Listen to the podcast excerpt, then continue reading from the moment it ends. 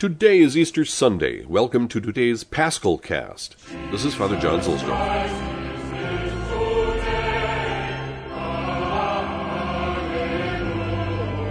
Even though this Easter is quite different this year for most of you, and you are separated from your churches, we can still all affirm for each other, He is risen. Happy Easter to all.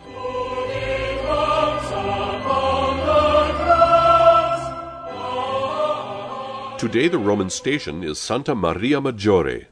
St. Mary Major is one of the four major papal basilicas, along with the minor basilica St. Lawrence outside the walls.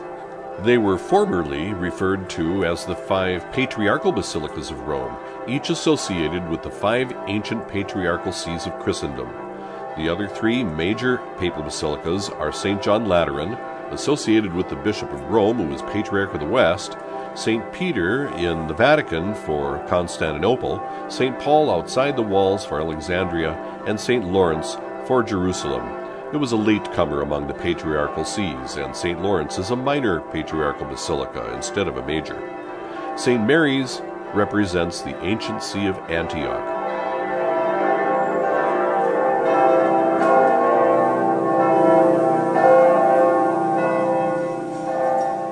Our blessed Savior revealed to Mary Magdalene the truth that he was no longer to be seen under the form of time and in the world of sensations, but only by the soul and in the world of eternity. This great truth needs to be stressed strongly on this new Easter day, when human beings no longer speak of eternity but only of time, when they are more concerned about citizenship in the kingdom of this world than citizenship in the kingdom of heaven when their interests center more about passing questions of science, politics, economics, wealth, and power, instead of around the risen Christ, who sits eternally at the right hand of God. Fulton Sheen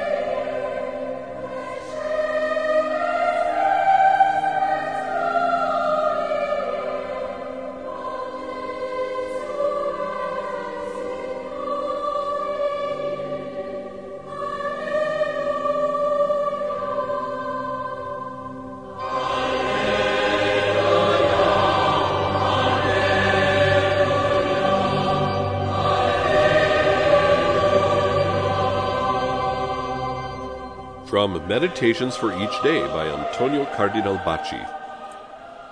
Our resurrection must begin in this life. Day by day we must work hard for our spiritual resurrection. We should give this matter our special attention during Paschal time. Our resurrection must be real and not apparent like that of many people who celebrate Easter without any sincere intention of changing their lives. It should not be imperfect like that of Lazarus, who rose for a while and died again, but perfect like that of Jesus, over whom death no longer has dominion. In other words, we must rise never again to die in sin, which is the real death of the soul. We must rise also to ascend higher and higher on the way to perfection, and to carry out our Lord's command, You therefore are to be perfect, even as your heavenly Father is perfect. Our life should be a continual resurrection, a continual ascent towards perfection, which will raise us up from sin to the state of grace, from the state of grace to fervor, and from fervor to sanctity.